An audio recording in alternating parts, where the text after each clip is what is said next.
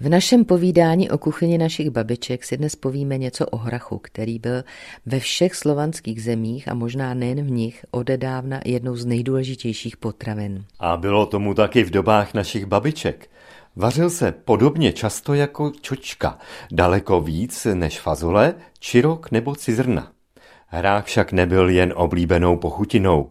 Hrách byl také plodinou, se kterou se pracovalo v různých magických praktikách. Jídla z hrachu, kterému bylo přičítáno zajištění prosperity, nesměla chybět například na vánočním stole. Hrachovými zrnky se zdobily novoroční proutky štěstí.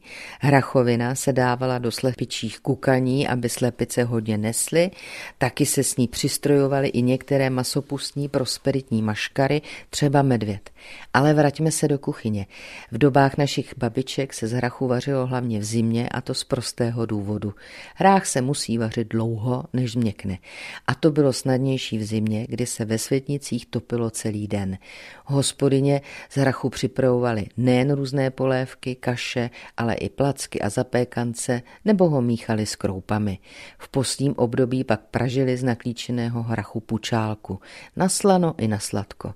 To nám může připadat trochu neobvyklé, ale třeba ve městě, tam se připravovali kupovali hrachové lívance nebo sladký hrách s cukrem, rozinkami a mandlemi běžně. Dokonce tu na jeho přípravu hospodyně měli zvláštní cedníky a měděné a cínové hrnce.